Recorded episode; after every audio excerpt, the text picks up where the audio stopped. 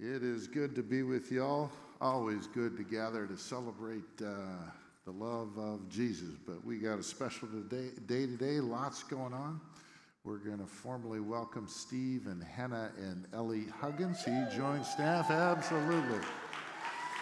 He began this week as uh, one of the pastors here. We're going to celebrate our high school graduates. You saw some young folks up here. They're going to play a song for us near the end. I heard them playing. Uh, you are going to like it. And uh, we're going to listen to, the, the, to them. Then we got a picnic out there. They got some people being dunked, and there is food, and uh, we are going to have we are going to have a good day. Now, if I told you that over at the picnic we were going to have bread and water, I presume that most of you would be a little disappointed. In our vernacular, when we talk about, hey, bread and water, that's not great.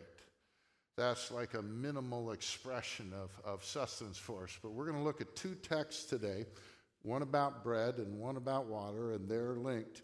And, and what John wants us to see is the grace of Christ. What he wants us to see is the generosity of Jesus. He's going to talk about bread and water, but when we look at these texts, what John wants us to have is this confidence that Jesus is committed to taking care of our, our daily, our temporal needs. But he finds even greater joy. What's even more important to him is providing for our spiritual needs. The message is that God loves us, Jesus loves us, and he wants to take care of us, he wants to provide for us. After this, Jesus went away to the other side of the Sea of Galilee, which is the Sea of Tiberias. And a large crowd was following him because they saw signs that he was doing on the sick. And Jesus went up on the mountain, and there he sat down with his disciples. Now, the Passover, the feast of the Jews, was at hand. Lifting up his eyes then and seeing that a large crowd was coming toward him, Jesus said to Philip, Where are we to buy bread so that these people may eat? And he said this to test him, for he himself knew what he would do. And Philip answered, 200 denarii worth of bread would not be enough for each of them to get a little. One of his disciples, Andrew, Simon Peter's brother, said to him, You know, there is a boy here, though, who has five barley loaves and two fish. But what are they for so many? And Jesus said, Have the people sit down. Now there was much grass in the place, and so the men sat down, about 5,000 in number. And Jesus then took the loaves, and when he had given thanks, he distributed them to those who were seated. So also the fish, as much as they wanted. And when they had eaten their fill, he told his disciples, Gather up leftover fragments that nothing may be lost. So they gathered them up and filled 12 baskets with fragments from the five barley loaves left by those who had eaten. When people saw the sign that he had done, they said, This is indeed the prophet who is come into the world. Perceiving then that they were about to come and take him by force to make him king, Jesus withdrew again to the mountain by himself. Father, for most of us, it's a familiar story. Most of us could tell this story. But my prayer is that you would keep me true to your intent in inspiring John to write about these events. It is my conviction that Jesus fed over 5,000 people to encourage us here today. So I pray that you would do through your Spirit what, what I can't do, which is again touch our minds and our hearts with the truth of how much you love us, Father. May we leave here celebrating your love. That's my prayer. In Jesus' name, amen. So Jesus meets practical needs. He gives us food. Now, I understand you go to the grocery store, you pay a paycheck, and at the end of this, though, it's God providing. Here's what, what, what John wants us to see as he records this Jesus delights in meeting our temporal needs, it makes him happy. Now, 5,000 men, we don't know how many folks were there, but well in excess, likely, of 5,000. And they were hungry. They were following Jesus. Nobody thought about where are we going to get food. You know, there wasn't a McDonald's on the corner, there wasn't a Subway, you just couldn't take out your phone. And it, it, it, but they're excited about Jesus, and yet they're hungry. Now, Jesus, He wants them and us to see God cares about our practical needs. Now, He does it in a way, and this is the tension we've been talking about as we've gone through John, though that points to His spiritual satisfaction. So he gives them food and it makes them happy. And he does this miracle. But it's because he cares for their practical needs as he cares for ours. And Jesus finds pleasure in providing more than we need. Now, if you read the text, John says they all had all they want, they had more than their fill. And then there were 12 baskets. Why not two baskets? Why not seven? Why not 50? Jesus is trying to reach all the folks there, but he's got 12 in mind that he's going to, after he departs here, that he wants them to take with them this conviction and belief that God provides. So, how many baskets? 12. Each one of those guys, after he'd eaten his fill, had a basket still full of food. I think it's Jesus' way of saying to them, I'm going to take care of everybody. I'm going to provide for their needs, whatever it be, and I delight in giving you even more than you need. Now, the challenge is this is hard to believe. I could put up there a gazillion texts where Jesus says, Trust in me, I take care of the sparrow. I know the hairs on your head. For some of us, big deal. That's not that great, but for some of you, that's pretty impressive.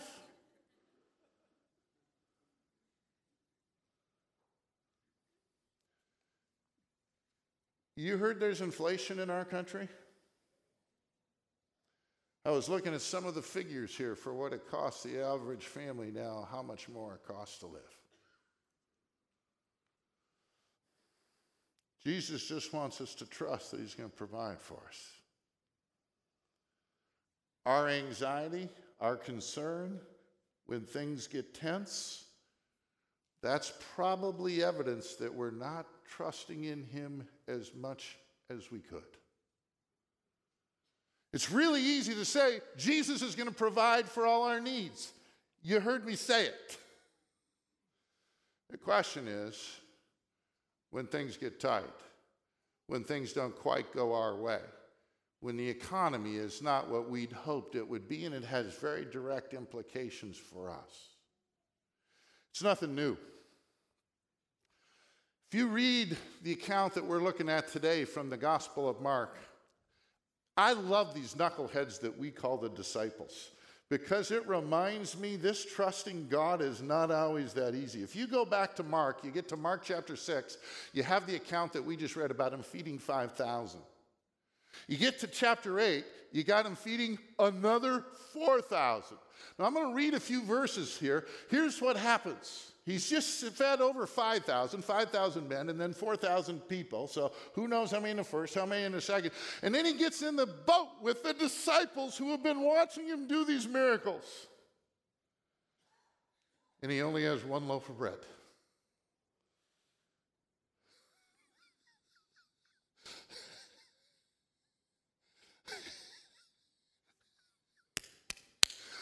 Five loaves, two fish. He feeds over 5,000 people, then four, and they get in the boat. What are we going to do? It's the 12 of us with Jesus, and we only have one loaf of bread. Jesus, aware of this, said to them, Why are you discussing the fact that you have no bread? They had one, one loaf. You do not yet perceive or understand. Are your hearts hardened? Having eyes, do you not see? And having ears, do you not hear? And do you not remember when I broke the five loaves for 5,000? And how many baskets full of, uh, of broken pieces did you take up? And they said to him, 12. And the seven for the 4,000? How many baskets full of broken pieces did you take up? And they said to him, Seven. And he said to them, Do you not yet understand? So if there are times, here's the way I, the positive way to look at it. Here's the way I prefer to look at it. When I get challenged to doubt whether God's going to provide for those practical needs, so do the disciples. Yet that's what this is about. He wants to take care of our needs. The challenge for Jesus, and we've talked about this and we're going to deal with it as we go through it. For Jesus, the challenge is when he starts to do these miracles, he's doing that to testify ultimately that he cares about their spiritual needs by meeting their practical needs. But they get more excited about the practical needs. They get more excited about the stuff than they do the spiritual stuff. So he's always walking this tightrope trying to tell him, I'm here to help you and I care about your temporal needs, but I care more about your spiritual needs. It doesn't feel like to me that's any less of a challenge today than it was then. I'm going to actually suggest to you, given God's extraordinary benevolence and grace to us in the material realm, it's harder for us. I don't think the disciples could have even imagined what it was like to live in an air conditioned home with a toilet and a big screen TV.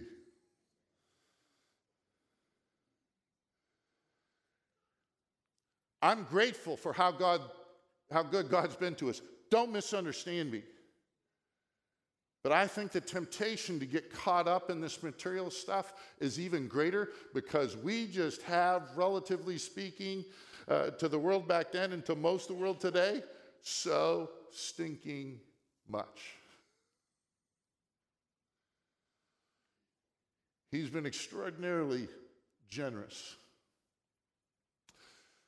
Perceiving then that they were about to come and take him by force to make him king, they looked at a political military king.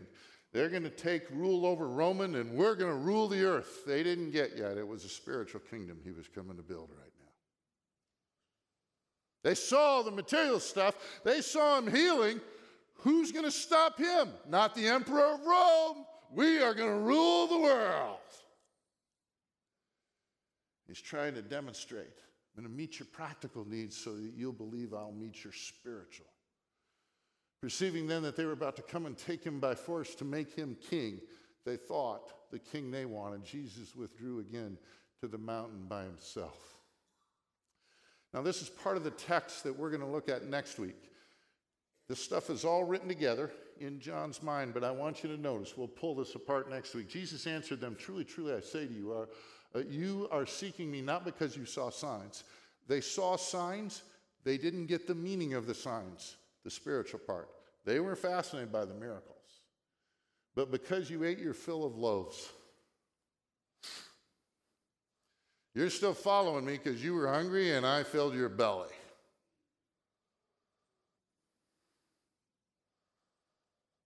You're not seeing the ultimate point that goes beyond my meeting your temporal needs.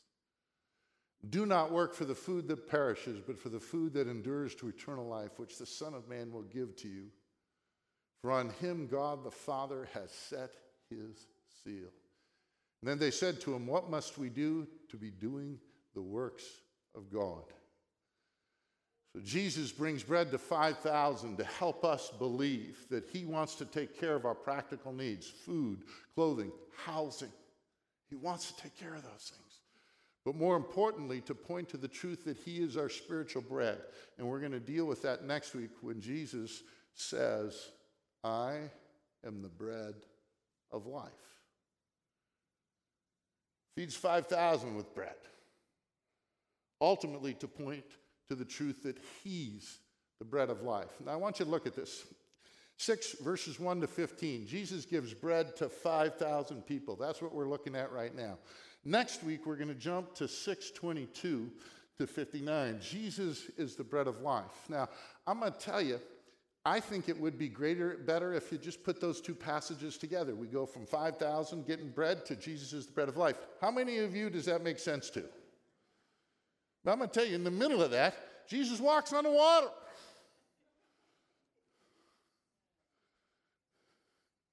If you go from verse 15 to 22, oh, it's seamless. Now, don't misunderstand me because I actually believe God inspired John to write this, and he's got a big point. So, why does John insert walking on the water here? Jesus provided food when they were hungry. Food is great. Got my bread. But now I'm in a storm. What good is Jesus now? What am I going to do now? Sure, I'm full, but now I'm in a boat. There's a storm. And Jesus isn't even here. If he was so great, he should have been here.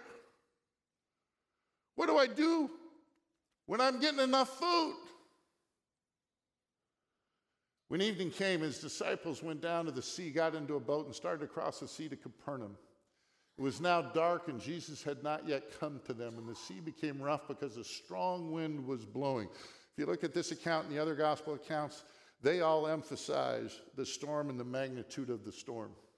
Verse 19, and when they had rowed about three or four miles, so you've been rowing for quite a few hours in a storm. Uh, uh, when they had rowed about three or four miles, they saw Jesus walking on the sea and coming near the boat, and they were frightened. From the storm, from now, Jesus. And the other gospel writers go into more detail. But he said to them, and here's the key words that connect the bread text from, from, from 5,000 to I am the bread of life. It is I. Do not be afraid. And then they were glad to take him into the boat. They were frightened by the storm, they were frightened by Jesus. It is I. Do not be afraid. And then they were glad to take him into the boat, and immediately the boat was at the land to which they were going. Jesus wants to meet our practical needs. He wants to give us bread. And He's with us in the storms of life. Next week, we're going to pull what does it mean when He says, I'm the bread of the life? Because we talk as evangelicals. Have you heard that faith is about a relationship with Jesus? You've heard that? It still feels to me like most of us are finding it somewhat challenging to figure out what that means. That his presence is actually the key. Still feels like to me, we just want him to calm, the storm and give us food. Which again, there's never been a people in the history of the world where he's been more generous in that regard than to us. Nobody. We live here in California. I remember we were planning a party like this when I first arrived here, and we were going to do it in November. Now, I lived in Minnesota and Seattle, and I remember that one of the people that was helping me said, Oh, we can't do it in November. The weather here could be volatile. I still remember that word. Now, this is about 17 years ago. Volatile in Southern California. Jesus comes to and is welcomed into the boat. They're thrilled that he's there. John just tells us he got to the other shore quickly. The other gospel writers will tell us the storm was calmed. But what was the key for the disciples? They're getting a growing picture of who this Jesus is, and he says, It is I. Do not be afraid. And they let him in the boat. Jesus' presence is the key to our enjoying life. We're going to pull it apart next week even more. What does that mean for us very practically? What does it mean to have a connection with Jesus? Providing for all our needs, but the deepest meaning comes from being connected with Him. So here's what I'm going to suggest to y'all. Take a second and what's the greatest challenge you're facing right now? Maybe there's some practical needs that you're wrestling with. Maybe finances, cra- given this crazy economy, right now for you, they're tough. We've been through COVID. You're still fighting through the implications financially of what COVID brought. Emotionally,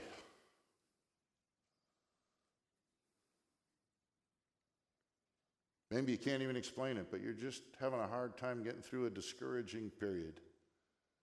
maybe even slightly depressing. You got relationship challenges, something in the family with your kids, with your parents. I was talking to somebody who has an elderly parent, and the challenges just before the service oh my. Complicated. Complicating their life. Trying to lovingly take care of somebody that gave them life.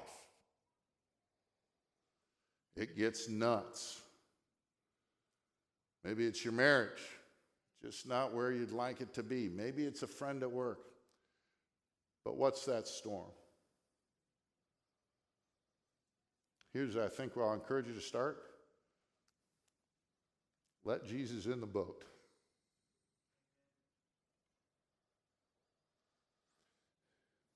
I don't know about you. It's better for me at this age than it was early in my life. But I used to like to let Jesus in the boat after I'd tried everything I could and I got really discouraged, really frustrated, and really depressed. I think we let him in the boat a little earlier. It gets better, finding that connection with him. And then this is the one that is so easy to say. And just trust him with it. It does come back to believing that he cares and believing that he has the power to change this stuff. Most important thing is our spiritual life. But he cares about all this other stuff too. He just loves us. Then thank Jesus. I'm going to encourage you to just spend a few minutes this afternoon and I don't know about you, but I love from Mark 8 Jesus' rebuke to the disciples because I don't know about you, but it reminds me. Okay, you fed over 5,000, you fed over 4,000, but we still have a problem. You're here, but we just have one loaf of bread. Spend a few minutes and just jot down, you, you young people, that's for you old people. You young people, take out your phone. Look back. Where have there been challenges?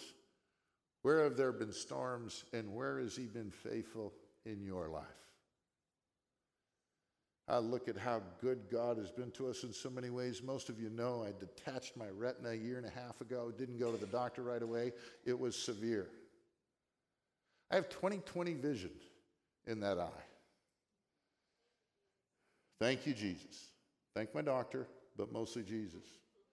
I'd be blind in one eye if I'd been born over, if this had happened 50 or more years ago. How good is God to us? Yeah. Remember those times in your life and then just thank Him. My prayer is always, Lord, help me to trust more because in this I need your help. You've been more than faithful, and yet I see these challenges, and I still could trust more. I am convinced He wants to answer that prayer. Father, you love us. You have been so good to us. You have been so generous. You have manifested your love in countless ways. The greatest, of course, is Jesus going to the cross and dying on our behalf. In the midst of the challenges, whatever they be, our prayer is that you would help us to believe more thoroughly that there you are there with us, that you are helping us through this. Help us increasingly, Father, to find our confidence, our assurance, our joy in your presence. That's our prayer, Father. Just help us to get more connected to you. And even in this, Father, we need your help. But you love us. You love us. You love us. So help us to experience in a very real way the fullness of your love. That's our prayer. In Jesus' name, amen.